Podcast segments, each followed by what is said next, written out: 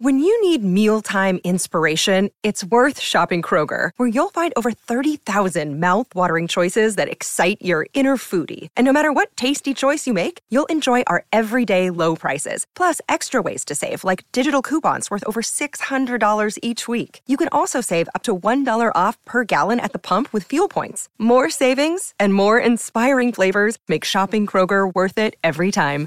Kroger, fresh for everyone. Fuel restrictions apply. Another day is here, and you're ready for it. What to wear? Check. Breakfast, lunch, and dinner? Check. Planning for what's next and how to save for it? That's where Bank of America can help. For your financial to-dos, Bank of America has experts ready to help get you closer to your goals.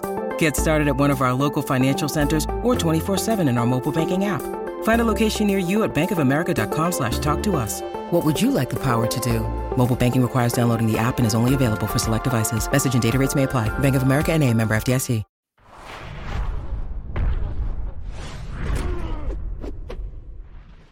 Hi, everybody. Merry Christmas. Feliz Navidad. Whatever you celebrate, Kwanzaa, Hanukkah, the whole bit. Happy holidays, everyone. It is, uh, let's see, it's Monday. I don't even know what the date is on this uh, this here fine day, BC. What day is it? Oh, today's the 26th. The Yeah, it's Boxing Day, Luke. It's Box- Boxing oh, Day. that's right. It is Boxing Day, which means it's going to be a big day for the Premier League over for our f- friends in the UK. Uh, hi, everyone. Morning Kombat. My name is Luke Thomas, one half of your hosting duo. I join you, of course, from the capital of Estados Unidos, right here in Washington, D.C., joined by my. You know. I need to give you a new title, BC. I'm going to call you Chief Antagonist. I feel like that's a good way to describe you. How are you doing, BC? Osama bin Campbell in the flesh. Yes, yes, yes. Uh, Uh, Merry dude, Christmas to you. right back at you. And uh, Merry Christmas, as you mentioned, and Happy Holidays to all our fine, amazing listeners. Hope you uh, were with the family. Hope you enjoyed it and, you know, unplugged from the stresses of regular life. Uh, in the space con- time continuum, we are recording this before the holidays, but you're getting this now on Boxing Day because we don't want to leave you hanging. I mean, I don't think our rivals, Luke, who come in second to us in the awards balloting, are putting out a show today. But this ain't just one of those like Coach Peters in high school, just roll out the ball so he can go down to the office and you know chart X's and O's for the football game that week and drink hooch. You better believe it. Uh, this is one of them where we're actually taking a serious glance at uh, what might go on in 2023 in the UFC and MMA in general. I'm talking about prediction time, Luke, and you love making predictions. So let's Yes, I- predict I- things, Tui, right? You know, let's let's let, let's bang.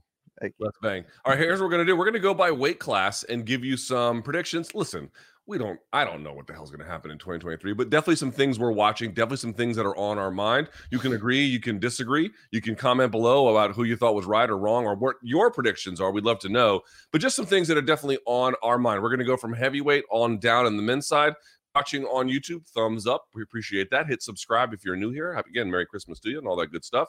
Of course. Um, if you want to give us a nice review on whatever podcast platform you're listening this on, that'd be so nice. We really appreciate that as well. We love all our podcast listeners. Always weirds me out when we see people and I meet them. They're like, "Yeah, I never watched the show. I only listen to the podcast." I know, I know. I'm, and they're like, "Yo, but I love. Have you seen the shit?" And you're like, "That doesn't make it- sense." Yeah, I don't know how that's a thing, No. but apparently it's a if you thing.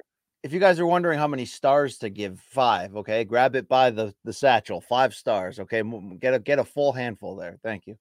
Uh, and of course, as a reminder, all that good stuff, showtime.com, 30 day free trial. If you like it, you can keep it. If not, you can bounce. Morningkombat.store, all that good stuff. Don't forget London, London, February 8th.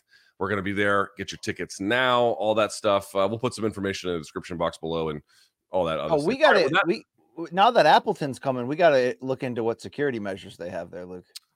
Yeah, let's just make sure we get a nice big bouncer who can chuck him out on the street by his Yeah. shirt collar. All right, BC, if you're ready, let's get this party started. Yeah. Yeah, I mean you're an ex bouncer, but there's I don't know if there's such thing as that. But let's just get into the predictions, Luke. Okay, you know, I don't think that there's the same amount of nobility in fighting in uh, the the bars as opposed to the uh, the military. All right, BC, we're gonna start with heavyweight prediction time. Now, I don't know if you want to go first. If not, I can go first. But I'm gonna guess on this one we're probably not too far apart, at least in terms of who we're talking about. BC, what's your big 2023 prediction for the heavyweight division?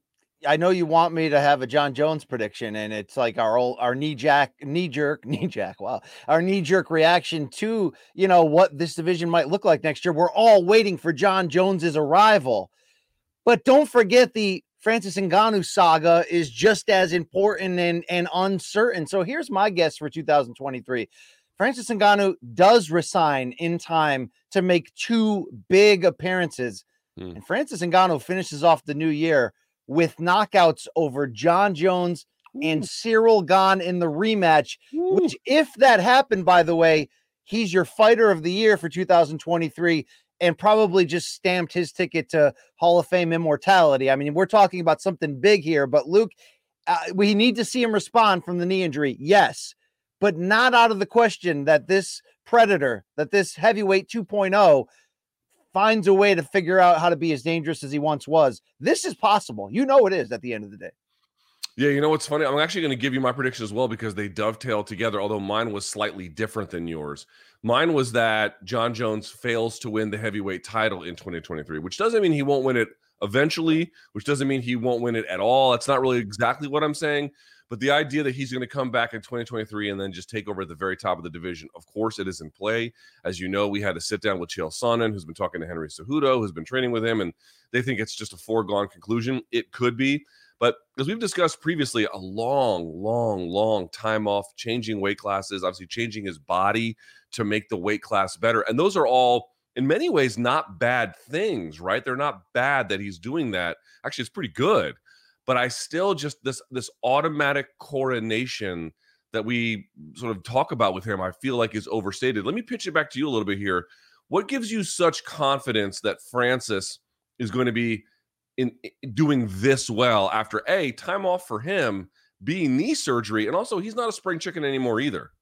Because he has next freaking level mental toughness that was on display in one of the greatest, you know, fairy tale victories. Move over Couture, you know, uh, decisioning Tim Sylvia. Like this was heroic shit what he did against Ciryl Gane. That doesn't automatically mean the knee just recovers fully and we're back, but that that that that goes hand in hand with his contract. So if this happens, that he comes back, Luke, he will have won some level of respect. I know some people say, BC, you're off on this Francis thing because what he really wants at the end of the day is freedom more than anything else. Uh, he's not going to sign that contract with the UFC unless he gets some strong percentage of exactly what he's looking for money, respect, freedom, combination. But he's going to get it, I believe, because this is, you know, at the end of the day, this is the direction he should go for history, for uh, all of that, you know, as a fan. Now, personally, he can do whatever he wants. But if he does that, Luke, I still hold firm on this. I believe Jon Jones is going to be great at heavyweight, but I do believe the Francis Ngannou that I saw knock out Stipe with a jab and just looked scary as shit. And then the mental toughness I showed, changing his game and wrestling against Ciryl Gane, I saw, excuse me. Uh, I just believe that he comes back healthy. He still has a window of his prime, heavyweights age late, all that good stuff. Where, dude, I mean, when he finds you, it's over. I mean, it really is, Luke especially now that he's much better than he was in the first Stipe fight and so much more confident. This is not a slam dunk. This is a guess, a hope in some ways, a big prediction by me. But I, but you do know at the end of the day, if if that injury was just time off and it healed, he you know he can knock out anybody at any time, and I think his skill is only getting better along the way. So I think Jones beats everybody but him. How about that, mm. Luke? How mm. about that? Okay. Maybe I might. I don't think I'm too far apart. I, mean, I think there's a lot of fights that Jon Jones really does win in the heavyweight division, quite candidly. Um, but for some reason, man, I can't quite cross that threshold like you that he's just going to go over there and beat the shit out of Francis and then take it. I mean, again, he might do that in a round, and then we're going to have to eat crow. But um, I, I, will believe it when I see it. I think is the way that I would put that. BC, anything else in the division you're watching? I'll give you an example. There's two more things I'm paying attention to one is UFC related. Here's something I'm watching in 2023. Not uh, not, not necessarily predicting because I don't really know exactly how it's going to go. But here's someone I got my eye on. How about Alexander Romanov? Alexander Romanov, not not that I think just 32 years old, which for heavyweight is not very old.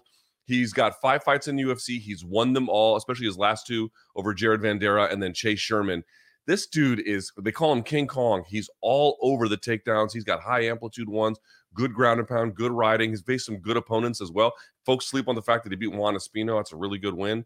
Uh, I, I, I like what he's got. Also, I'll say this, BC, for one championship, Buchecha, probably one of the very best heavyweight uh, grapplers ever, probably the best current grappler in all of MMA. I think that's pretty fair to say. Um, he's in with one. I think he'll be fighting contenders by the end of the year, maybe even for a title. What about you? Uh, great call on Romanov, by the way, dude. It's going to be hard to. It's going to be interesting to see what is that ceiling. Does he just push right through it? Uh, I think Curtis Blaydes finally comes around and has his moment. So to me, what does his moment mean? Getting to the level where he is the number one contender at heavyweight. I don't think he'll break through and fight for a title this next year, but I just think, look, it's been so close to the top. Two knockout losses uh, to Ngannou, and you know the one to Lewis, which surprised a lot of us but I do feel like he's learned and come back stronger in each each step of the way. And, and he hasn't been without missteps at certain points, at, you know, when he steps up high. But I think this is the year he figures out the formula to get the best out of himself. And we close this calendar year going, whoever is champion, whether it's Jon Ngannou, Gane, who knows? Like heavyweight could be wild and fun as shit this year if people are active. I think Blaydes will be that next in line and finally get his chance. Whether he wins it or not, you know, could be matchup dependent, could mean a lot of things, but I'd like to see him finally get it. And finally, not that I have any intel on this, or but I'm just going by history. Fedor February 4th, CBS against Ryan Bader for the Bellator title is supposed to be Fedor's farewell. But like this is a royalty engagement, not just because Fedor could ostensibly, as Luke would say, uh, retire as Bellator champion with this crowning moment the last time MMA was, you know, I mean, I know UFC's been on ABC and Fox and all that, but like Strikeforce kicked the door open on CBS to do stuff like this and do it to large crossover numbers. Fedor was the centerpiece along with, you know, the Kimbo experiment at that point. Now Fedor is back. I just think win or lose. Imagine Fedor fighting, you know, over his head, but losing dramatically. I just think he's going to come back. And I think if, and nobody knows yet in this post streaming era, if the CBS attempt hits blockbuster ratings, uh, the fact that like Silva Anderson Silva versus you know Fedor is still sitting out there, like, dude, that is the ultimate CBS fight because the whole purpose of network TV is to try to pull back former fans or ones or one night only fans. That's a one night only fan thing. So, uh, you know, look, if Fedor gets iced here, uh, you know, I could eat my crow and he could walk away and be a great coach the rest of his career. But uh, I just have a feeling he ain't done, Luke. If when there when there's this much kind of like royal, not history, but you know, this this he's in a great spot again, right? To to to do something potentially big. You know, let's see, let's see what happens. You know, let's All see right. what books he reads. Uh, Fair enough. Let's move to light heavyweight now. A lot going on in this division. BC, if I may, I'd like to go first on this one because I feel like I'm probably going to be way different than you. Could yeah. be wrong, I suppose. I think that up to three, and I'm not sure exactly which ones, but I feel like you could get up to three of the current top 15 retiring next year, right? Let's think about that for just a second. If you look at the rankings for, excuse me, for uh, the light heavyweight division, oh, now my, here we go. Uh, you have Glover Teixeira, who has already been talking about retirement since this year on. So that's one. You have Dominic Cruz, who, uh, excuse me, Dominick Reyes. What am I saying? Dominick Reyes, who you know, I think is he's pledged to continue, but his career is in peril. It's it's a fair way to put that. Khalil Rountree has flirted with retirement at various points uh, in his run. Jan Blachowicz is barreling down towards 40. He's not far from it at this point as well. Anthony Smith, I know, is not. I don't think he's like eminently retiring, but I know that he certainly doesn't have a ton of time left, and who knows with all of his injury loads. To me, but by the way, Volkan Oezdemir kind of in a similar position to me, it's not at all crazy that you could get upwards of three of these guys, potentially even more, just calling it a day at the by the end of 2023, given what they're up against, and in certain cases, some of their ages. Yeah, I mean, it shows how wide open this division is. Uh, I mean, I wonder if if you could put that for the light heavyweight or heavyweight division any year that three in the top 15 may go That's only because you point. can you can hang later in age but i think it does ring true to the era that we're in right now you know maybe Maybe the best light heavyweight is Prochazka. We don't know, but he's going to be out for a year and might not ever be the same. And maybe the best light heavyweight is Ankalaev, but he kind of got partial. I don't know, like not screwed, but a disputed loss. And it's like, and now he's not getting the next chance. So who know? I mean, like, damn. I mean, this all ties in. I'm sure we're both mentioning Vadim Nemkov in this point. But if you yes. were riding the train of Vadim Nemkov actually is the best light heavyweight in the world, which is a, a scenario that's out there and in play and could be true he's got the best chance to prove that this calendar year with all the upheaval in the UFC. I mean, like who's going to be uh, even Glover or Jamahal Hill winning, which plays? I'd better give you my uh, one of my something to watch for, Luke. I think the winner of T- Teixeira Hill, you know, gets hammered out by Ankalaev to close right. the year. That that's your new we champion. Have very so similar predictions. Yeah, they could be transitional champions. I mean, for for the bad luck of late or the weird decision making at light heavyweight, even though Glover has said publicly in the last week he won't do it. Imagine if he's in a war with Jamahal Hill, like just a bloody war, wins it, and then it's like, sorry guys, I know I said I wouldn't retire, but there's no better way to go out. I mean, that would be the most like reverse karma. I mean, it'd be a great moment for Glover and his fans, but UFC would be like, "Are you kidding me? We cannot. Does anybody want this title? You know what I mean? The, it's it's wide open right now, Luke, and that that's that's playing into all of our points right now. Yeah, I mean, some of the other things I was going to watch were Ankalaev. I think eventually ends the year as champion. I think that's one thing I'm paying attention to. Uh, to your point, Vadim Nemkov basically solidifying his status maybe as the top 205er in the world. Certainly, I think you couldn't have a conversation about who is without him very much front and center in the conversation. Also, I'll add one more, dude. How about this hammer over in one championship? Anatoly Malykhin yeah. beating the shit out of uh, uh, Reinier de Ridder. And I actually think he might defend both belts. And one, he doesn't have to keep necessarily the same kind of competitive defense schedule. He might end the year, but but he, he'll have to. He's the interim heavyweight champion and the full on light heavyweight. I think he defends his light heavyweight belt continuously, however much that ends up being.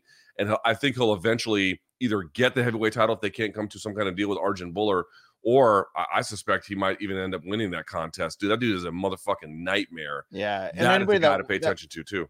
Anybody that tuned in for the RDR fight or in reaction to it is like, how the hell is that guy light heavyweight? One's rehydration rules allow you to, you know, these are 205 pound bouts that are really like 220, right? I mean, right. let's be fair here. Right, yeah. right, right. Um, um, Luke, I echoed one of your something to watch by by saying, look, I, I have qu- huge questions if Dom Reyes will ever be the same. But I didn't give you my, uh, you know, and I don't want that to come true, by the way, this year. But yeah, I've got monster questions about literally is Dom Reyes like, is he done, Luke? I mean, I hope right. not. You know, right. we'll, he'll get another chance to prove that wrong. But damn, my prediction though is this, and it's related to Vadim Nemkov, is that you know he might be the best light heavyweight in the world. So you ask yourself, well, what can he do this calendar year amid the upheaval in the UFC to sort of stamp that or cement that?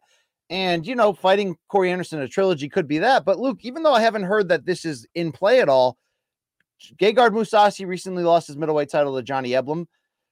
He's a former elite light heavyweight who cut back down to, to middleweight. I know he's always talking about wanting a heavyweight fight too, but how about Vadim Nemkov, Gegard Mousasi in 2023? And my prediction is if that ends up happening, Luke, that might be the best title fight globally that this division produces from the standpoint of like – resumes, royalty on paper. You know, and that's not a disrespect to if like Glover wins and then fights Ankalaev. Like we'll all be tuned in for it, but that doesn't have the same, you know, legacy stuff to it as Nemkov Mousasi would. And I think that'd be a hell of a fight. That'd be very interesting to see. I think I think Nemkov does evil things to him, candidly.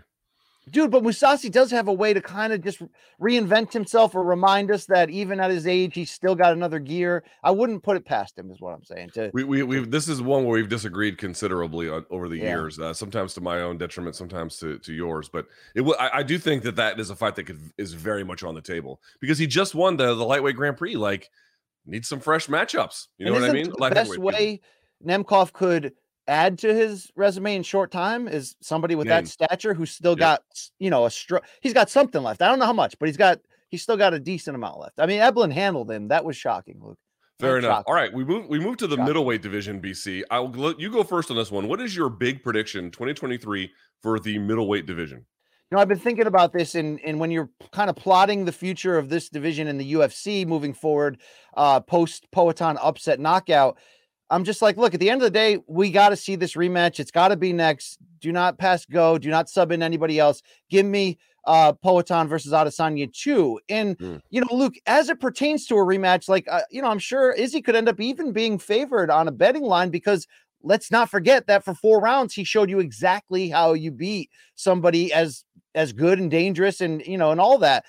But there's this thing about their story and their arc. I mean, Poatan's had his number three friggin' times and has had to overcome and climb hills to get to where he is now and get you know the same type of attention and world acclaim. I mean, I know he's two division champion in glory, but him coming over the UFC and the quick run to the title, I'm starting to wonder, Luke, if he just has Adesanya's number, where when they do this rematch, no matter if it's in Brazil or Australia or wherever. I wonder if he stops Adesanya even quicker the second time, mm. even though my natural makeup would be I saw what I saw for four rounds. If any, you know, Adesanya can win this fight. He showed us more often than not in that fight that he can control this. But dude, sometimes people just have the other guy's number. And I don't like to ever lean on that, you know, when it comes to a prediction, but I, I, I do fear that. It always it goes back to the couch when pregame preview and Chuck Mindenhall was like, "We might be having this wrong. This is the Poatan redemption story, even though he won the first two meetings. This is not even about Adesanya. Look, it may be just that man's time. You know what I'm saying? Sometimes you Okay. can't fuck with that. Yes and no. Here's my prediction for 2023. And I'll be honest, I don't really know exactly how it happens. Right? I don't what I'm about to say is I don't I'm not exactly sure what the mechanics are. But I think by the end of 2023, Robert Whitaker reclaims his title. That's what I think. He's been waiting in the wings for a while. I mean, as of the time of this recording, uh, the fight with Paulo Costa is supposed to be in UFC 284 in Perth has fallen through. Uh, they may rebook it, they may not. But I think one way or the other, he's going to get next on that Izzy and P- Pineda rematch. Or even if Izzy wins, does he want to fight Rob again? I, I, I seriously doubt that. I just feel like Robert has been waiting, waiting, waiting, waiting. And if you're right that Pineda wins again, we've said this before, his worst matchup is Yeah. definitely Robert Whitaker. I, I don't know, man. Robert Whitaker might get that belt one more time, and No, that would be something to be. That would really cement his legacy at middleweight, would it not? Well, you know, he's one of my favorite fighters. You know, I like to refer to him as a living legend for a reason, meaning it just so happened he had Adesanya in his weight class, in his time and era, and, you know, came so close in the rematch, but after legitimately getting crunched in the first fight.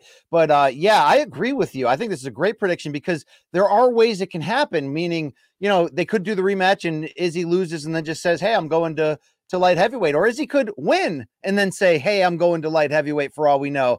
And it could open the idea of a vacant belt, or Izzy just goes, I need more time before I come back. Anything can happen, obviously, you know, injuries, all that stuff.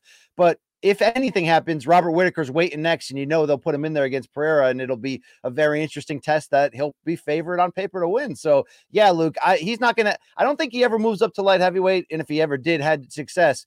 But I, I don't think it. You know, I'd put a lot of money down if you said, "Are you going to bet before his career is done that he holds that title again?" He's going to hold it again. Will it come next year? Very well, could be. But um, I think Johnny Eblen, Luke, and Bellator is going to stay unbeaten for this year and really show us how good he can be. I'm looking forward to that. I also am going to have my eyes closely on Roman Dolidze, who by them giving him Marvin Vettori in the UFC side, that shows that they believe he's ready for big things. Could you imagine if Dolidze goes in there and, like, let's say, stops Vettori, who is so insanely durable? Imagine if that was the transaction that happened. You'd be talking, oh shit, when do we match him up for a title shot? You know what I mean? Or, or, or like Mhm. what? So he's common, dude, and he may end up knocking out one of your heroes on the way to get there. So, uh, you know, I, I, I don't, you know, I'm not a super fan of him by proxy, Luke, if you will.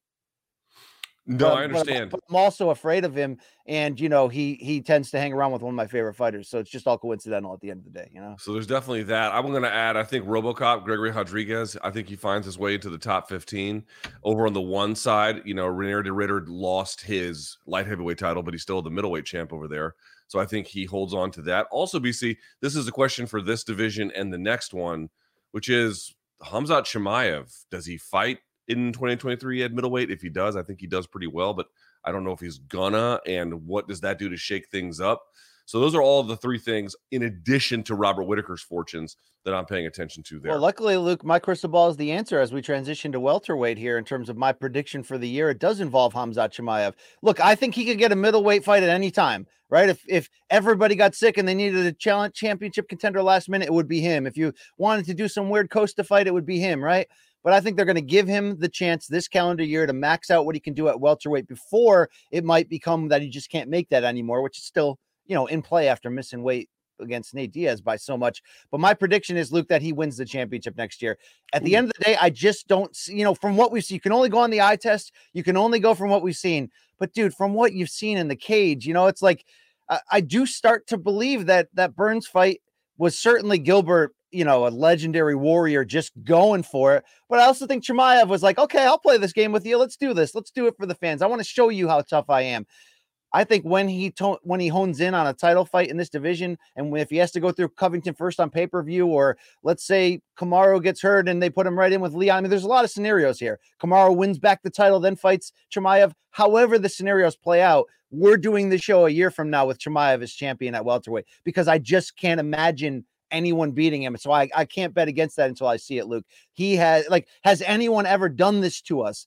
Just, I mean, you know, maybe Boots on Ennis right now in boxing. Maybe that's the equivalent where you're just like, uh, I, I know what I'm seeing. I know it. I'm seeing something ridiculously special right here, you know? Fair enough. I don't have one about Hamza, but I got one with a similar sounding name. I don't think he's going to win enough based on his current ranking position to win a title, although that certainly could happen. But I think it's just inevitable. Shavkat Rakhmonov moves into the top three. So I, I he is on his way. And I don't know who he's going to beat, but he's going to beat him. And I think he's going to remain undefeated this next year. And he will move into a position where either at the end of 2023, probably more likely the beginning of 2024, maybe the first first or second quarter there, he's going to yeah. fight for a UFC title. I think that is just simply inevitable and coming down the line. Now, I will say also in this division, BC, two things I'm watching in one. Christian Lee had an amazing performance to become a double champ over there at welterweight.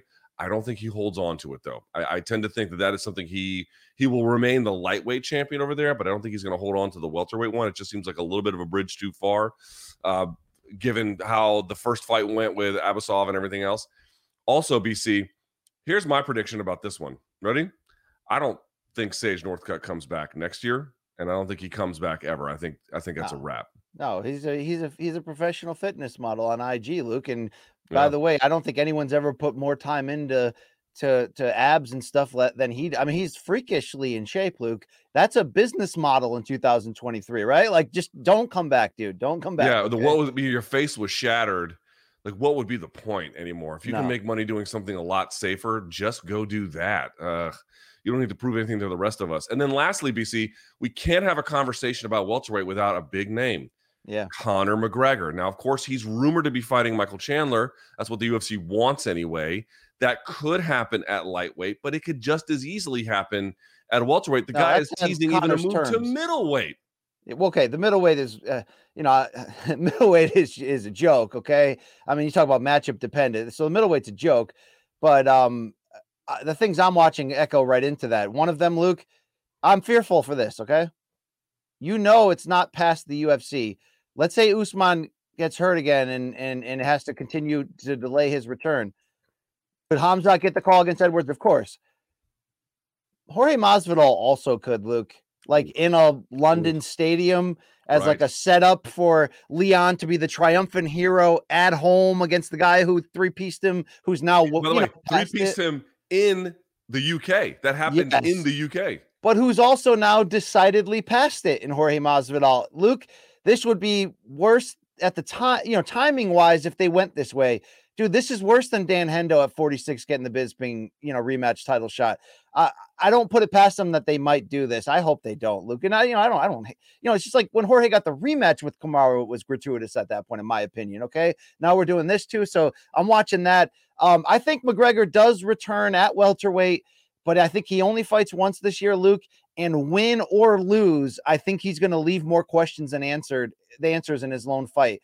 That doesn't mean he's going to shatter his leg again, but I just think that like he will come back, we'll get all excited, and then it will, you know, seriously, win or lose, it'll be, oh, okay, but he's decidedly again past it. You know, we're going to find that out in this fight, and I fear that, Luke, because he's been so fun to watch. My final thing to watch is this. Look, Dustin Poirier could could still be in line to to to make his way back to a lightweight title shot, especially given his name and history at this point. But look, uh, I think there's a lot of like welterweight non-Conor pay-per-view fights that will continue to slowly open up for him, right? I mean, like if he gets the call and they need an event and it's like, oh yeah, we want you to fight Masvidal, we want you to fight Colby, like these type of fights, dude. Poirier's in a spot right now, Luke, where he's already shown us more times over than not that you know this is the road he'd rather go and make the big money and be in these big fights than necessarily get back in line and get Makhachev. Do you know what I mean? Luke? Yeah, although uh, yeah. he's not going to fight Masvidal. Is that what you said? I'm throwing that out as the type of idea I'm talking about here. Oh, okay? I see, I see, I see. Yeah, yeah. You know, like so something at, off the beaten you know, path, that yeah. type of fight where maybe something falls through. They, you know, because who do they call when something falls through? Do they call people in the Rich Franklin spot, which is Poirier is now in, where you're still good enough and famous enough where nobody would go crazy if you got a last minute title shot or whatever, but you're basically in the bullpen waiting for them to use your brand in huge fights. And that's not saying that Poirier's uh past it, dude. He just showed us how gritty and great he still is against Chandler. But um, there's going to be money to be made, Luke. He's he's in the spot now to make that. So uh, good, good for him. Okay, good for him. All right, fair enough. We move to the lightweight division, the division of kings, or at least the one that has been the division of kings for the last few years, anyway. BC, uh, my prediction, my big prediction for lightweight, not a very, not a very, I don't want, eh, not full of pomp and circumstance, pretty straightforward. I just don't see any way that Islam Makhachev doesn't finish the year as the lightweight champion. I know, of course, there could be. That doesn't mean, by the way that Volkanovski can't win at 284 and then he has to get revenge on him. I'm saying here's my prediction when 2023 closes, Makhachev's wearing that belt. What do you think? Yeah. Well, not only will I, you know, stamp down on that and say you're right, and that's the, you know, it's an easy prediction, but it's a good one. I mean, he's going to be the pound for pound king after he beats Volkanovski. So this is going to be a monster year as he continues to.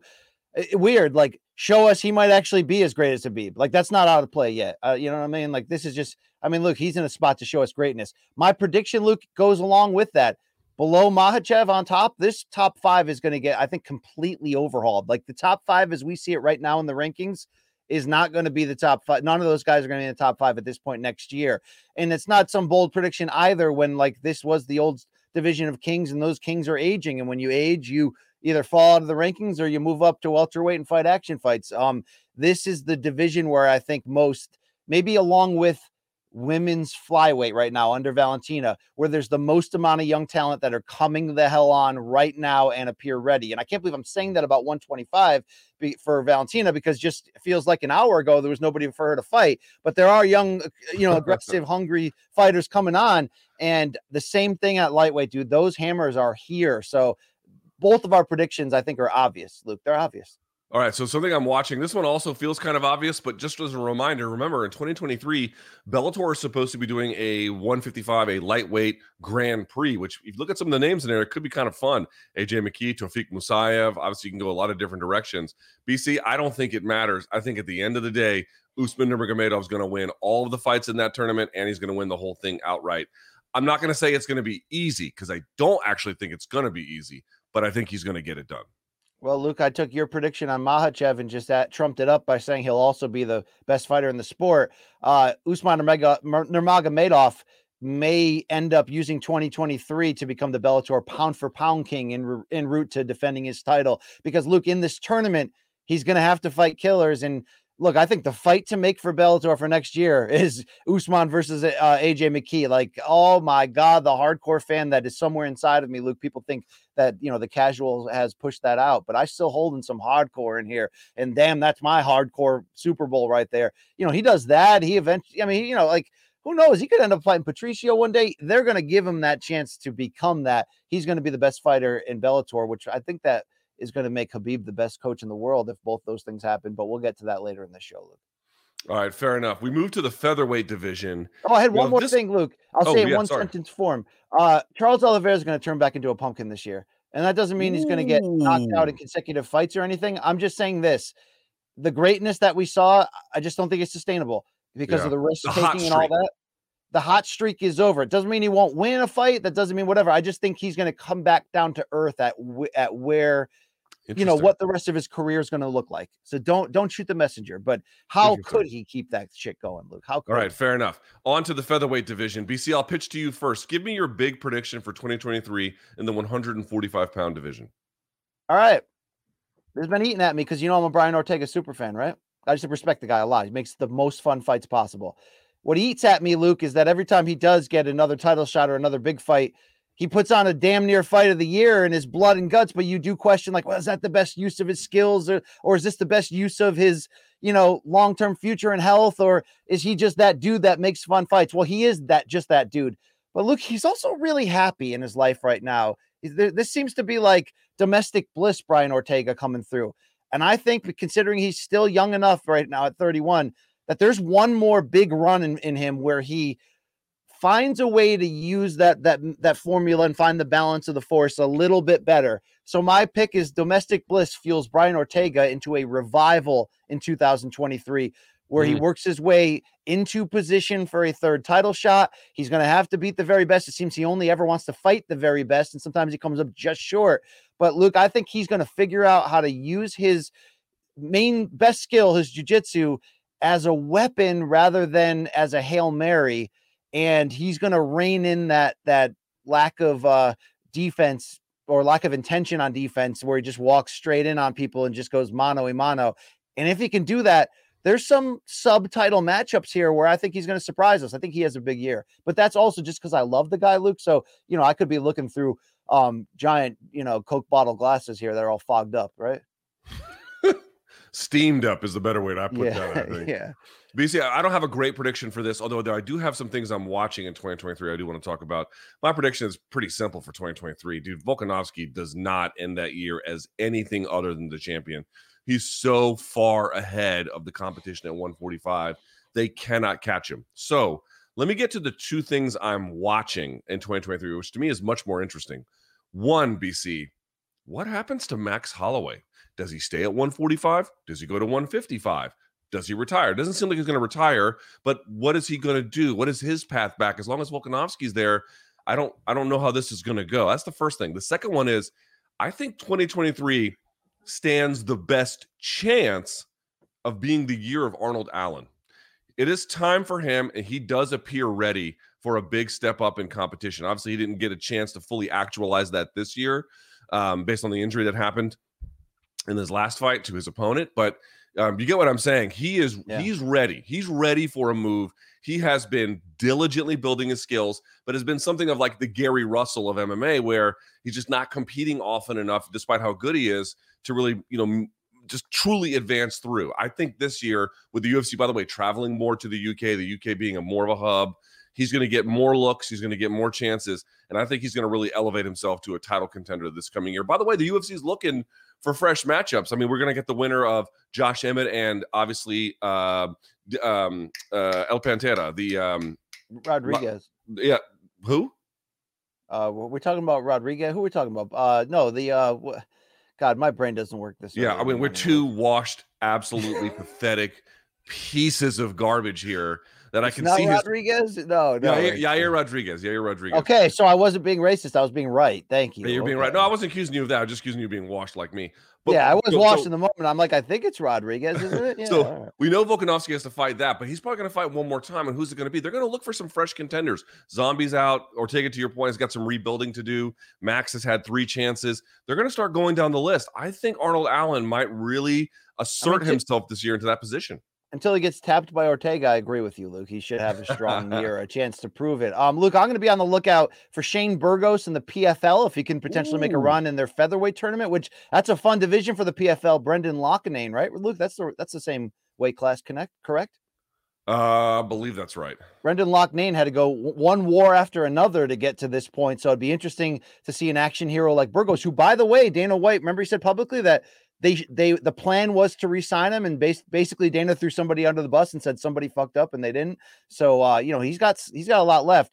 Uh Ilia Topuria obviously is coming on, Luke. I think he gets a chance to clean out the old guard that's left in the top 10. You know, like some of your favorite fighters are inev- inevitably going to be offered uh, a fight at him and that's going to be their biggest opportunity and they're going to get knocked out. This guy's coming the hell on. Uh my wild card something I'm watching, Luke. I, I did oh wow, I kind of said the same thing about Fedor but I just didn't believe that Jose Aldo's really done when he was done, Luke. So, mm. you know, could I could I see Jose Aldo waking up this spring and just feeling really good one day and being jacked as shit and looking around and going, you know what? I should move back up to featherweight where I was the king, and I should just make really fun, you know, like celebrity matchups that are wars. Yeah, for a lot of money and and respect because this is how I'm wired and this is what I do yeah, the King's going to come back, Luke, at one, four, five. Okay. And maybe imagine if he rematched Conor at lightweight. God, I love fun matchmaking, you know? That'd be crazy. Damn. That'd be crazy. Yeah. All right. He would take that move- in a heartbeat, dude. You better believe he oh, would. All right, we move to the bantamweight division. Now, the true division of kings, at least currently at 135. BC, I'll go first with my prediction. And again, not exactly sure how it happens here, not exactly sure the mechanics of it. But I'm a big believer in his ability. I'm not a big believer in his comedy, but I'm a big believer in his ability, even though I poo poo the fight between him and Volkanovski because I do think he has some work to do. But I think by the end of 2023, Henry Cejudo is going to reclaim that belt. I think he is a generational talent. I think he is extremely special. And it was unfortunate he retired when he did, although I understand his circumstances. It's unfortunate that he went to Kadyrov's son's birthday party, but nevertheless, abilities are abilities, and he's got them. I think he's going to be your champ next year at some point, probably towards the third or fourth quarter of the year. But I think he gets it done. What do you think? That should be a lot of Eric Albarracin on the timeline, right? yeah, tons of tons of Captain Captain America. By the way, not Captain America. He's Captain Americas, right? That's yes. what they call the North and South America, the Americas. So he's Captain I, Americas. Well, I'll say this this division for me is the hardest to predict who ends next year as the champion, not just because it's the deepest and best division at the moment, but because it seems like a lot of these potential matchups are in flux. And because of O'Malley having won the big fight with Yan, he could lap everybody and get the shot. So I don't know what's going to happen next.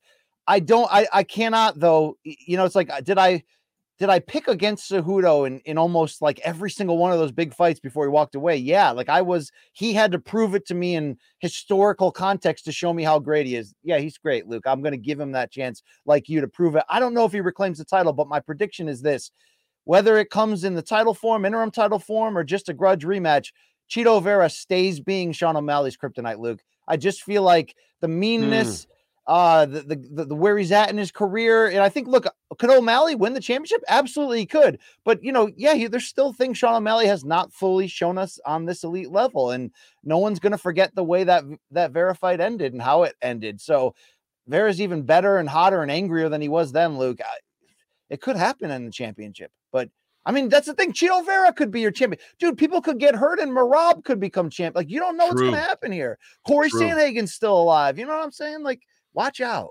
It's so many dynamic, rising, surging, incredible contenders in this division.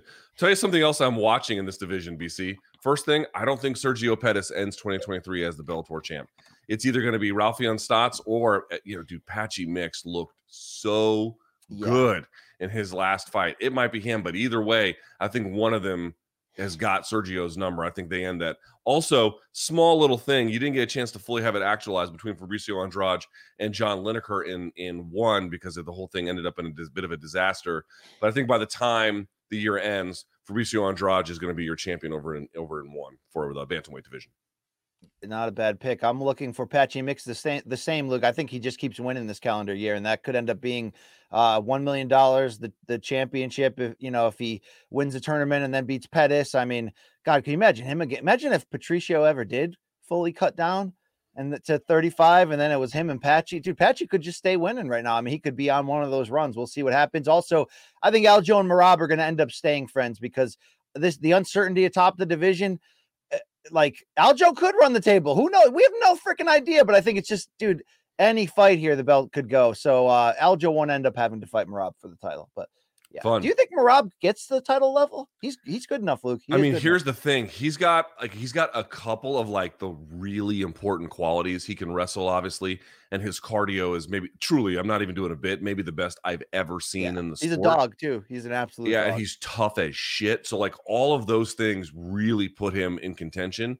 I just wonder, like against Jose, he couldn't really do a whole lot. Plus, it was at elevation you know, like there's some fine tuning of his game. But if he fine tunes it this next year, he's going to be tough to beat. He's going to be tough to beat. Um, all right, at the flyweight division, BC, you go first. Give me your big prediction for the men's 125 division in 2023. I said bantamweight was the division that's hardest to predict who ends holding the title. I think the easiest division that uh, to predict will be the hot potato division, out, maybe outside of men's light heavyweight. The, that belt could change hands multiple times this coming calendar year. My prediction is that three different fighters end up being UFC flyweight champion by the close wow. of the year. So that would be Figueiredo coming into the fourth fight with Moreno, which look, we asked a lot about Figueiredo in the third fight at 34 to, you know, stay in a division that he could barely make the weight and try to go in there against a guy that just stopped him. Imagine if Moreno wins it.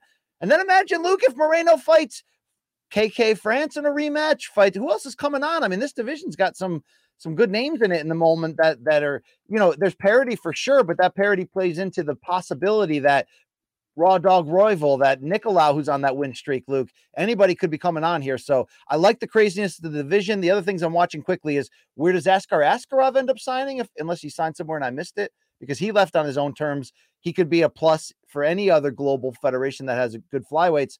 And Raw Dog Royval, in particular, Luke Brandon Royval, who has a very exciting, flashy, well rounded game, but loves to fight. And I think sometimes gets too crazy.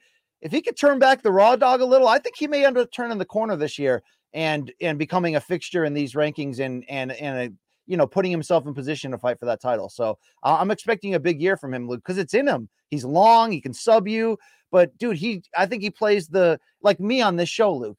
You know what I mean? You say I all I do is play to the fans. All I do is try to pick up on what they don't like about you and exploit it like some disingenuous friend, Luke. Yeah, that is, that is what you do. That's kind of accurate. Yeah, it is. All right. I'm sorry. You know, all I can do, Luke, is ask for uh, forgiveness after the fact, after we win all the awards, after the fact, you know? Yeah. We win the awards, you're forgiven. How about okay, that? We okay. don't win shit, yo, we're fighting. That's the yeah. end of it. All right. yeah. all right. Let's go to the, oh, by the way, for, for me, uh, I don't have much advance and weight, to, excuse me, a flyweight to say, except this. Again, our predictions are slightly different, but may end up in the same place. I think by the end of 2023, Figueiredo goes to bantamweight. Yeah. Now he might start the year at flyweight, but by the end of it, he's he's up to another division. I think his ability to cut down to this weight class, and especially if Moreno beats him, I think I think he just moves on. It's going to be too much for him either way. Also, something to pay attention to. They've kind of downplayed it in the media, being like, "Oh, it's no big deal," which I just don't believe at all. But what does Brandon Moreno look like after the departure from James Krause? Like, yeah. how do all these guys manage? And Brandon Moreno was something of the golden child over at Glory MMA and Fitness um, in this latest chapter of it prior to all of these uh, incidents around betting being involved. So I'd be curious to see what that looks like. Be very curious. All right, uh, BC, let's go to the women's division. Now I'm going to group these together, these two divisions together, because I just don't know what to say about either of them. So let's let's talk about women's 155 because it is a division that has at least got some news, and women's 145. Let's talk about them together. Do you have any big predictions for 2023 for women's 145 and women's 155? 155 i think it's a slam dunk one that this is going to be kayla harrison's last year with the pfl so that may that may be the fourth fight against pacheco. Uh you know maybe they eschew the tournament format and just run that as a pay-per-view rematch for the belt. They and better. then whether or not she gets cyborg to close the year or whatever uh, they don't have anything to keep her there luke. I don't think they i don't think they do outside of the million. No no i don't downplay the million or how intelligent that cage might be but uh there's history at play. And Kayla's actually not 25, Luke. Isn't she like like I mean, she's in the midst of her prime right now. Yeah, right? remember she? she? remember she has two Olympic medals. So that's just an eight-year cycle. Uh, let me let me double check. I think she's 32. Let me yeah. so that. I mean, it's it's time. She knows it's time. Um, could the could the division stay alive after that in the PFL? Maybe because it's been going for a few years and they've been cultivating talent. And Pacheco is seems seems to be absolutely legit. But Luke, it folds into my prediction for featherweight too. Dude, um I don't think they ever even have a UFC women's featherweight title fight this year. I think Nunes is, has the potential to have, to be tied up, you know, too much at 35 that there's no rankings on the site. We always make that joke. So I don't know if if Kayla leaves after next year. I don't know if they do a, a PFL women's 155 anymore. I don't even think they do a UFC 145 anymore. I do think it's still in play that if Kayla goes to UFC in 2024, that somebody gets my idea, and I'm sure others have had it too, about the women's heavyweight catch-all division. I think that's very possible because I don't know how else you're going to make Kayla who she's supposed to be in a division 45, which she says I can make like, you know, once in a while for big fights, but um, so I, I, think that all plays in where you'll you will see huge upheaval in these outside divisions, meaning outside of 115, which is always stacked and loaded, 125, which is starting to you know become something now. Um, I don't know, you know, unless they do women's heavyweight, these divisions may only pop up or down based on star power, Luke. And if you know th- these things, meaning Kayla and Amanda shifting organizations or divisions, is going to play into whether there's a future there. There's no future at 145 for uh, UFC females unless they go heavyweight. Luke, that's the only future there. Yeah, so 155, mine is almost exactly the same as yours. Uh, Kayla is probably going to beat Pacheco, and then that's going to be it, right? So that she's going to be gone. 145 is a little bit more interesting to me because if Kayla doesn't end up there, right, back at the UFC, not back, I should say at UFC, what they're going to do is they're just going to wait till Amanda Nunes retires and then close the division, right? That's I completely agree. They're not going to have a hard again if Kayla doesn't show up they're not going to have a 145 pound fight. There all 2023 and then if Amanda calls it a day which she may or may not but they're just going to they're going to close the division. If she ends up there that changes it. But here's the thing to sort of factor in BC I wonder about this. If the UFC doesn't really have any designs on 145 would they really keep it around just to make one fight especially now that Kayla is not undefeated any longer? Maybe. But what I think could really end up happening is uh, remember, I think Bellator made a big pitch and push. Maybe I think they did make a, a, an offer for Kayla. What I tend to think might happen here is Kayla might beat Larissa, Larissa and get out of PFL. UFC just says we're just not in this business anymore, and then she actually ends up in Bellator, in which case the 145 is closed in UFC, but then they, they can make good use of her. Like, dude, here's the here's the truth about it. Scott Coker and what that what the Bellator model does is better suited for Kayla in terms of catering to her interests long yes. term. I mean, Scott Coker one big gave, fight at UFC.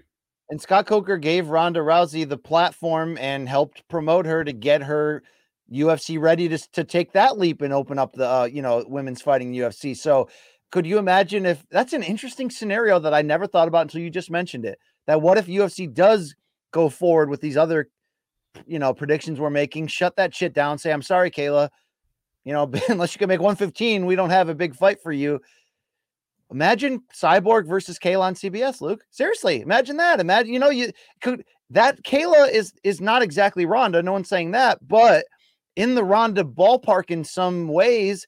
Uh, accomplishments, legitimacy, of course. Imagine if that's the fight you put to casuals and try to, you know, I mean, of course, yeah. Hang on, gonna come brilliant. In Oh, I can't wait to hear what Tukes thinks about. No, that. no, no, no. I had to lock that door. Sorry, yeah, he was definitely going to barge in. Dude, that's, uh, that's I'll also say this, dude. Kayla, Kayla, Harrison, Kayla Harrison is a dream matchup for. um Well, I should say this. She's a dream setup to be on CBS. Yeah. Two-time Olympian, greatest yes. judoka in American history. You know, almost not quite undefeated, but you know, this decorated athletic past, and you know, she's not. She's good on camera, and all the stuff that we know about her dude, that is a great matchup on but CBS. About, that's exactly who they want. Think about the synergy there. If that if that's a direction Scott Coker ended up going, and we're just putting fantasy ideas out there, like he made Scott Coker made Carano versus Cyborg. You know, I mean, like right. Cyborg is such a legend that she was in the first fight that was thrown to the masses on a crossover level, and she could be in, you know, all these friggin' years later she could still be just as strong of a brand to kind of give the pro wrestling rub to Kayla Harrison potentially. I mean, there's that's that's that's central booking, Luke. That I mean, that's that's that's a beautiful come around full circle there. You know. All right, let's talk now about. Oh, no, the... don't go away too quick, Luke. Quickly, um, I'm watching. Aspen Ladd doesn't have a division in PFL. We got to be really honest with ourselves. She can't make 35 anymore. There's no 45 division in PFL, and maybe they use her as the fallback for Kayla's second pay per view opponent next year, which no one's buying. I'm sorry. I don't know what Aspen going to do with PFL, Luke. I guess join the 55 tournament, but I don't know. Uh, the other thing is this. Um, Arlene Blencowe, you know, one of my favorite fighters in Bellator, just signed what you know another contract, Luke, and she went to war in that rematch with Cyborg, and I think liked it. Um, be on the lookout if they end up making Blencowe versus Sinead Kavanagh too. Imagine if they put that in Dublin. Uh, they fought once. Blencowe won in a close fight. That fight would be a war. That's a little BC sloppy special on the radar that could happen, Luke. Okay. All right, let's get to the the real uh center of the bullseye in women's MMA. All right, I get closer to it anyway. How about a bantamweight division? BC, I'll go first for 2023 bantamweight division, women's division. Here we're talking about for predictions. Uh, this one seems to me like a no-brainer. I think they're going to make uh, they're going to move heaven and earth to make Amanda Nunes versus Valentina Shevchenko yeah. three. Yep. I, I, just feel like, you know, again, maybe Amanda doesn't want it and maybe she poo poos it, but I really, really believe UFC wants to see this a third time. They're going to make a push for it. And I, I tend to think that in the end, the gravitational pull and significance of this fight will force the principal actors in place um, to get it done. Not only do I agree with that, even though I, am sure I've predicted that uh, in the last four years and it just didn't happen, but uh, I will add to that, Luke, that my prediction is Amanda Nunes accepts two trilogy fights in 2023 and both oh. at bantamweight. So to be fair here, Juliana Pena is the only one that I think is even talking about the idea of a third Nunes fight. But imagine this scenario. You know, the UFC loves Juliana. She's, I mean, God, she's a great ambassador of the sport, and her victory over Amanda in the first fight, even though she got dominated in the second, was just one of those storybook ones. Imagine if Juliana comes back in a big fight. I know, for example, Holly Holm has uh, uh, Yana Kunitskaya coming up, but imagine a Holly Holm level fight Juliana wins that, she's right back in the title picture. Imagine if Amanda goes, fights Valentina a third time, but wins. Could they close the year with that, Luke? Yeah, they could. They very much could, you know? um, Pena versus Amanda three. Who knows? So that's that's not impossible to get two trilogies. Um, Holly Holm will probably stay ranked for the 25th straight year at this division. Luke Bantamweight, if they'll have her. I mean, she may be, you know, Kunitskaya for all we know. And my other, uh, uh, oh, that's all I got. You got anything else for Bantamweight? No, no not for in terms of things I'm watching, but I do have one for the next division if we can talk about it. All right. So uh, last week we broke the news that, at least what Erin Blanchfield told us was she told us she was going to be fighting Taila Santos in February. Here's my prediction, BC. Erin Blanchfield is going to have a title shot in 2023. I'm not going to make a prediction beyond that. And when I the, here's the way I worded it when I wrote these to our producer, she's going to earn a title shot in 2023. So she may not actually get the fight itself in 2023, but by the time the year closes, it'll be clear she's the number one contender and she's ready for that. Uh, the UFC has designated her in that position. Do you agree or disagree? Where are well, you? Look, I wouldn't have guessed that she would get the call ready for Taila Santos, who's coming off, you know, pushing Chev to the limit there. I hate when people call her Chev or Chevy. Like that's so that's so lame, Luke. It's put some respect on that Shevchenko name. Um, so yeah, I, I'm I'm fully in agreement on that, Luke. Uh, ultimately, that Blanchfield, if she beats her and she damn, she's not nervous at all. I mean, if you, she goes out there, beats Taila Santos, she's to fight for the title. Absolutely, Luke and she's young and they would they you know she's coming on. Uh, my prediction as it pertains to women's flyweight is i again can't believe i'm saying this but i'll i'll pull, fully put it out there. Women's flyweight next calendar year begins to legitimately rival 115 strawweight mm. as the best women's division in ufc and i understand crazy crazy well what does a great division need? It needs certainly the threat of multiple potential champions, which strawweight always has. It needs the consistency of making great fights. I think, look, we've seen some really good fights at 125 that doesn't get that stamp always of look. Strawweight once again comes through. But when you look at the top 15 right now, uh, seriously, just six months ago, it felt like it was Valentina and nobody else. The top 15 right now, from Manon Fiorot at number one, who's coming the hell on, to Santos, to division stalwarts like Chookagian, Murphy, Andrade is moonlighting in this division. You've got Grasso who's moving into position. Araujo, Maia's a tough out. And you even go down to Blanchfield, King Casey O'Neill, Maycee Barber, Tracy Cortez, mm-hmm. Amanda Ribas in play. Luke, those are building blocks for the future, but it seems like that future is like now.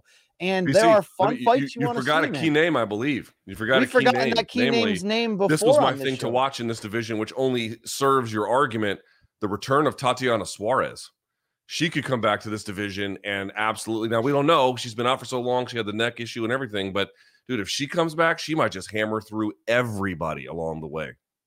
And and look, I don't think pound for pound, talent for talent, 125 is as accomplished or as good as what we see in 115. But some of these 115ers, like Ribas and Andrade, are moving up because you can get a shorter path to big opportunity. Dude, 125 is fun. That's all I'm going to say at the end of the day. It's going to end up rival in 115. So you're right about Suarez. I hope this is finally the year. Luke, what do you have on the best women's division that ever happened? One 115. What do you got here? All right, let's get to it. Strawweight. I don't have a great prediction because one, it's partly unpredictable. I think two, it's due for some turnover in certain places, except at the top when you just look down that roster, I mean, there's great fighters everywhere at 115. But the way that Zhang Weili has been looking, I just don't know who the hell is going to beat her. Of course, we always say that, and there's these crazy upsets at MMA. But my prediction for 2023 is, dude, she's going to remain the champion in that weight class, even if she has another fight with Rose or whatever the case may be that that she is better athletically. She's so much more well-rounded now. She can wrestle. She has legitimate subs. Her ground and pound is terrifying. We always knew she was good on the feet, fast, athletic. I mean, I could go on and on about her. Zhang Weili is the best in class at 115, and that's not going to change in the next year.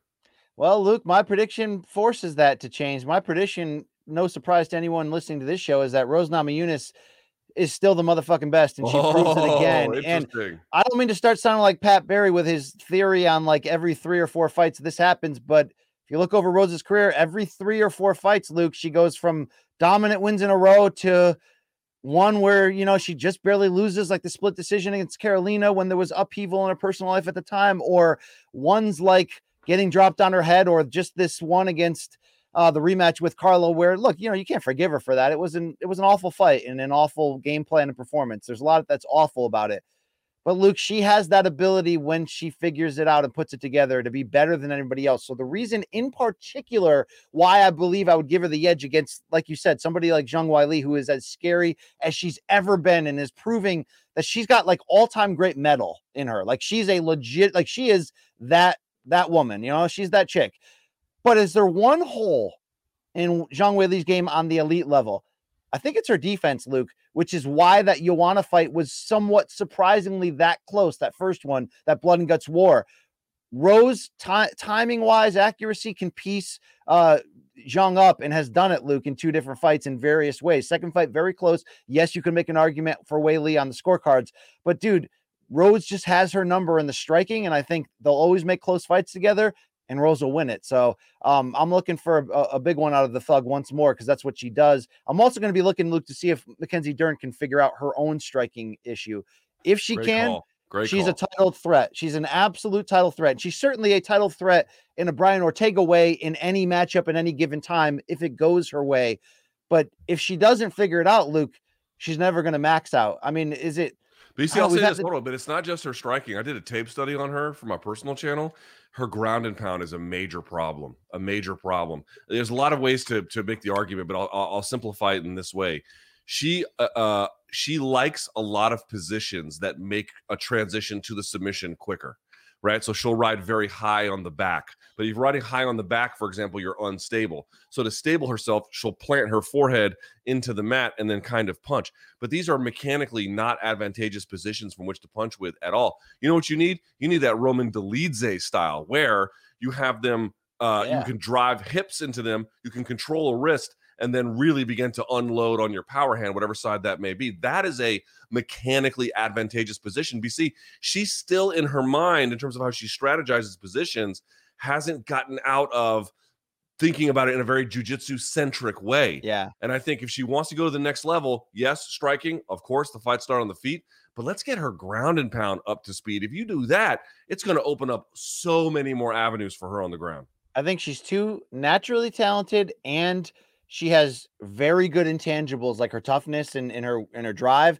that I think she's too good not to have a run where she figures it out. I just wonder if it's going to happen next. I mean, you can argue that if, if it doesn't happen soon, it never will. But I, I don't know. Again, is it is it you know does she need to game plan better? Does she need to commit more? I don't know. Whatever it is, Luke, I think she's going to figure it out eventually. It's just will it be too late by that time? Who knows? We'll see. Luke, we got to close with what? What do we got here? Some combat sports. uh prediction angles story? Yeah, some angles to watch. I'm going to pitch five at you, and you tell me how significant or real they are for 2023. This Ready? Here we go. Sports in general. These are the biggest headlines, right? Yeah, combat sports in general. All right. Okay, go ahead. Here's one. Are you are you buying or are you selling Nate Diaz boxing Jake Paul on pay per view? I'm going to sell that, Luke. It Ooh. seems like the the fight to make for sure. But but I just I don't know. I wonder just as we looked at Jake boxing against Anderson, we're like, damn, he did get better. And you know what I mean? In, in like in this silo, he's young, hungry, and tough. Man, that's not a great fight for Nate Diaz at the end of the day. I think Nate's going to look around and go, you know what? I have other ways to make money. I, there's other things I can do in the fight space necessarily than needing to go all in on this or nothing. Um, for all we know, he could end up back in in you get news that he re-signed for one fight with the UFC to Trilogy Conor. Who knows? So I think Nate, uh, Jake's more likely to go the Tommy Fury road, and then we'll see where we go from there. But um, I'm gonna sell on that, Luke, and I, I can't believe like because just you know even like the day of the Silva fight, if you would ask me, BC, would you be fired up next for Nate versus Jake? It's like, yeah, damn right I would. Let's see some trash talk. Let's do it. But that fight's not gonna be great, right? I think Jake wins it if they do have it. All right, number two. Gervonta Davis versus Ryan Garcia. Now we don't even know if it's going to happen because, of course, Gervonta has court issues. He has a he has a trial in February, and hello, he has to fight in DC in January. But let's assume that they actually do make it. It, it actually reaches the finish line. Where are you on it selling a million pay per view buys? Okay, I first of all buy huge that it will happen because don't forget Ryan Garcia just turned off the idea of a January 28th stay busy fight to to get ready. So I think we're going to see it. Um, yeah, I think it does more pay per view buys than people realize because, like, this is the fight in boxing that we don't get enough of these. Because boxing has so many um entities that are opposite each other naturally from a business sense networks promoters and and we tend to see them typically only come together when fighters are older more established their brands have been more built up and there's sort of the storyline want like there was for Pay- Mackie, uh, Macchio, Mayweather, Pacquiao, and also like there is right now for Spence uh, versus Crawford. But obviously, the Spence Crawford problem is they're going to be like 35 soon. These guys are young enough. They have their own fan bases that are almost separate from boxing because of how much they cross over in pop culture on social media, have relationships with some big, you know, big stars in the acting, music game, all that stuff. Um, I think this does like uh the potential for like one five. I mean, dude, one in this wow. era, one million pay-per-view buys in the streaming era is is very impressive one one million pay per view buys in the Mayweather Pacquiao era was very impressive. One and a half in this era when not involving like Floyd and Conor, dude. You know, not involving like a fantasy circus matchup. This is like a rare bird right now, and I think you'll see it, and it will do very well. Okay, number three, BC. What happens with the U? I'm just going to call it this. But what happens with the UFC's James Krause problem in 2023? Once and I don't just mean James Krause. I mean yeah. all of the ways in which it affects the rest of the business. I mean, Dana's finally being honest. I don't know if you saw that sit down interview he did with Okamoto, where in the past he was sort of like, "No, nah, this won't be a big deal." Now he's like, "No, this is absolutely." potentially, you know, massively dis- destructive. That's why we're going to nip it in the bud. They're going to go after whoever they end up finding at the conclusion of the investigation, whether it's, you know, Minner or whether it's Krause or whether those guys really didn't do anything. We don't know yet, Luke. Okay. But whoever had any connectivity to this is going to get hammered out shoeless joe jackson style so that nothing ever actually happens again. So this will be a big headline that will have long-term things. I just think that in some ways maybe it came at the right time and had a big enough name and an established coach and former fighter and krause where everyone took it seriously enough so that this won't happen a year from now involving like a cha- active champion who may or may not be suspected of like you know fixing a fight. That's when it goes to like you can't fix it levels. Uh, this may be perfect timing for UFC that it happened at this level. They put in all the sanctioning now. All the eyes are open. The fighters are aware. The coaches are aware. You can f up your entire career in one in one time getting caught in this. Don't touch it. That's what I think plays out with it. Number four, I actually feel like we're going to see some big women's boxing fights in 2023. I think we're due for a Serrano Taylor rematch. You could do uh who is it, Marshall and Shields again. You mm-hmm. could do mm-hmm. even uh Mayer and Baumgardner again, yes. right? Like there's a bunch of different ways. Now those are all rematches. They're not organic, fresh new matchups. But BC women's boxing had a pretty good year in 2022. Oh, great! I think year. that's only going to continue in 2023. What do you think? And when fights like I mean, here's what we got. Look, I was asked on the Showtime Boxing podcast with Ra- Raskin Mulvaney, um, my guys, like, you know, what was your biggest biggest moment or biggest headline of 2022 for boxing? Like, without even without even like hesitating, like I had to make sure it was this calendar year and I wasn't just washed and I had the wrong year. But without even hesitating, I'm like Taylor Serrano and what it did for women's boxing because like it, biggest stakes ever, biggest fight ever. They put it in Madison Square Garden, the main event, and it over delivered. Yeah, so over delivered. You talk. I mean, is that a Rousey versus Carmouche or Serrano versus like cyborg moment equivalent to MMA? No, different, but but ju- could be just as impactful from the idea of like girls watching on from home and going, "Oh my god, I could do that." Like that could have an impactful thing that goes well beyond that we realize. But the immediate impact, to your point, is networks and promoters who, let's give them credit, last couple years, more networks and promoters were positioning women in key spots. And, you know, even Showtime had a good run with Claressa Shields before, uh, you know, the business relationships changed and put her in big fights on Showtime.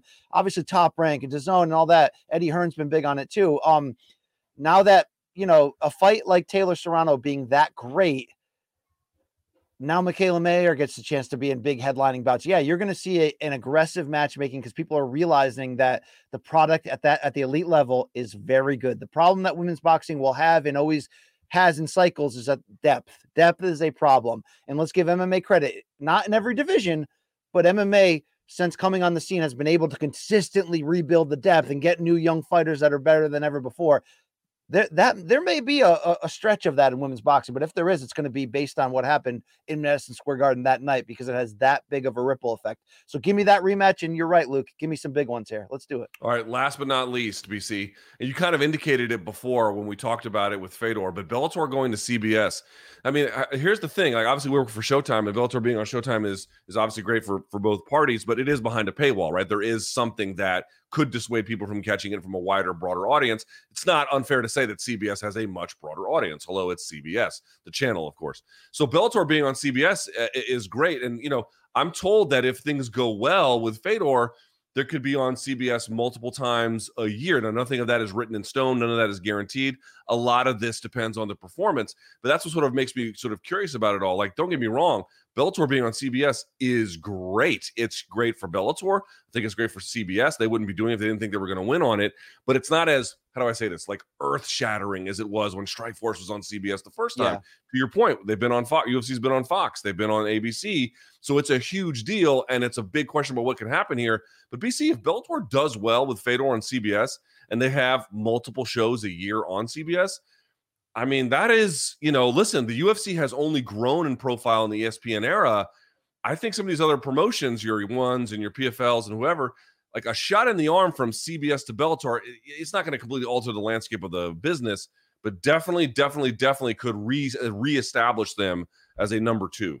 I mean, there's no better flick through content than Elite Combat Sports. Now, in the streaming era are people actually doing that anymore? Are they going channel by channel and just whatever comes oh that looks interesting. I don't know. I get, you know i mean not everybody has all the technology and apps that we do. Luke i'm sure there's a lot of america that does it old school but oh by the way cbs also the most most watched network in america. So this is a great gamble but to be fair we don't know what this the post streaming era is going to do to the numbers here. Right. but even comparative not I, but you can't ultimately compare these numbers to what Kimbo and Bella, you know, and Strikeforce did with Fedor not, back no. in the day.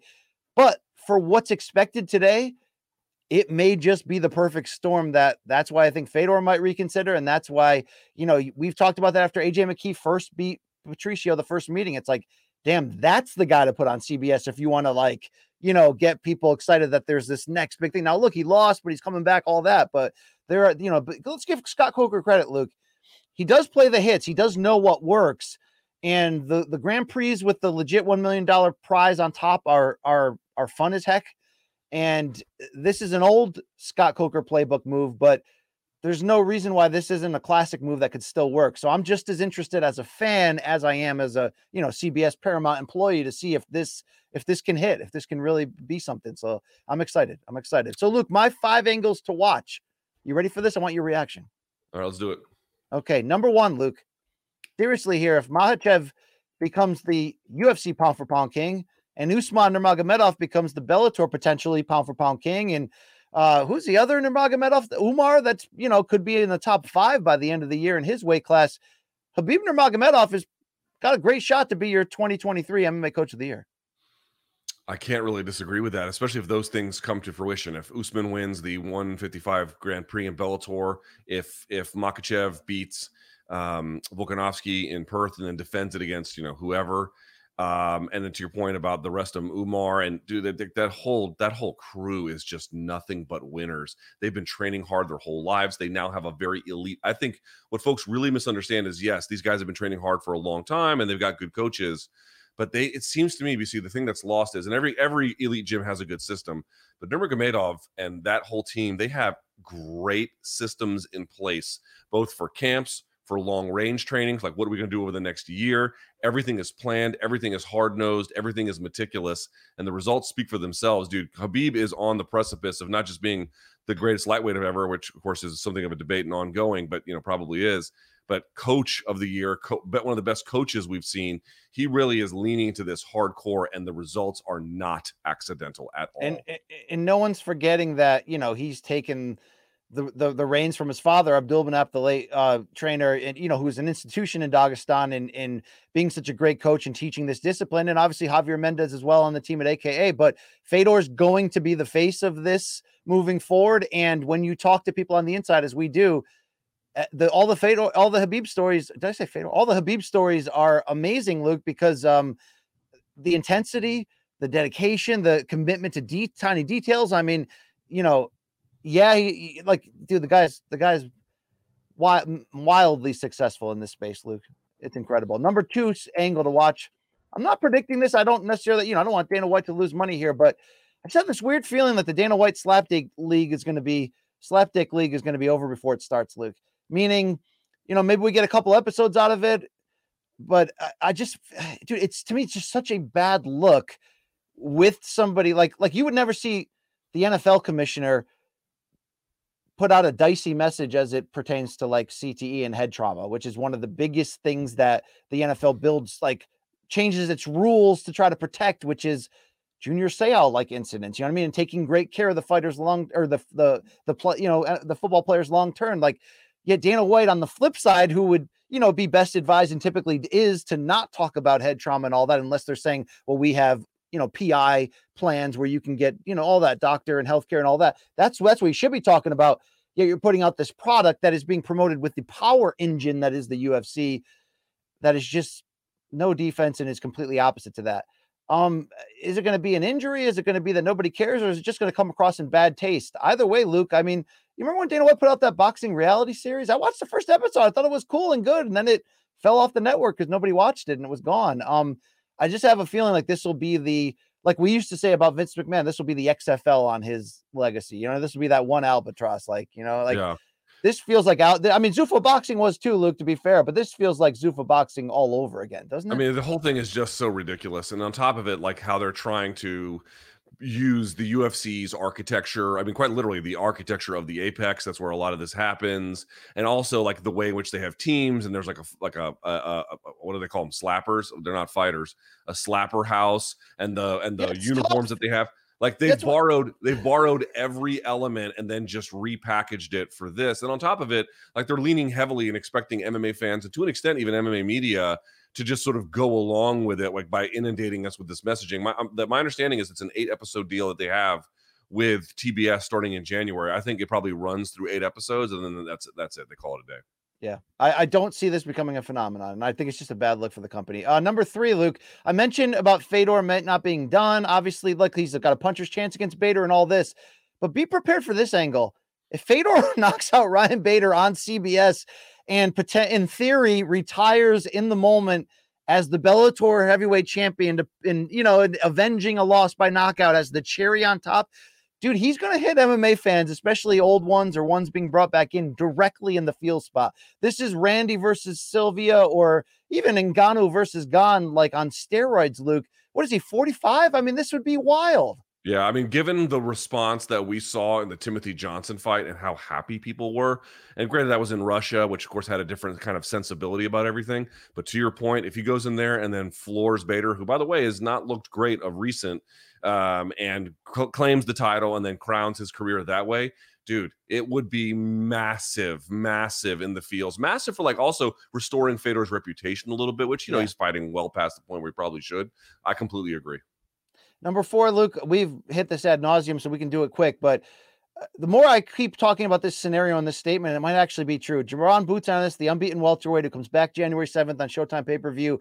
Like he actually might be the best fighter in the world right now. Only like no one would call him that because he hasn't proven it and it's so right. early and he's trying so hard to get big time names. But every step up, I mean, he's it's not just demolishing. We've seen people I um, mean, look at Edgar Berlanga was knocking everybody out in the first round. People can demolish people, but it's it's the way he sets it up. It's everything that makes him so next level dynamic. He's a video game fighter who's come to life as a 23, 24 year old on the verge of the title level.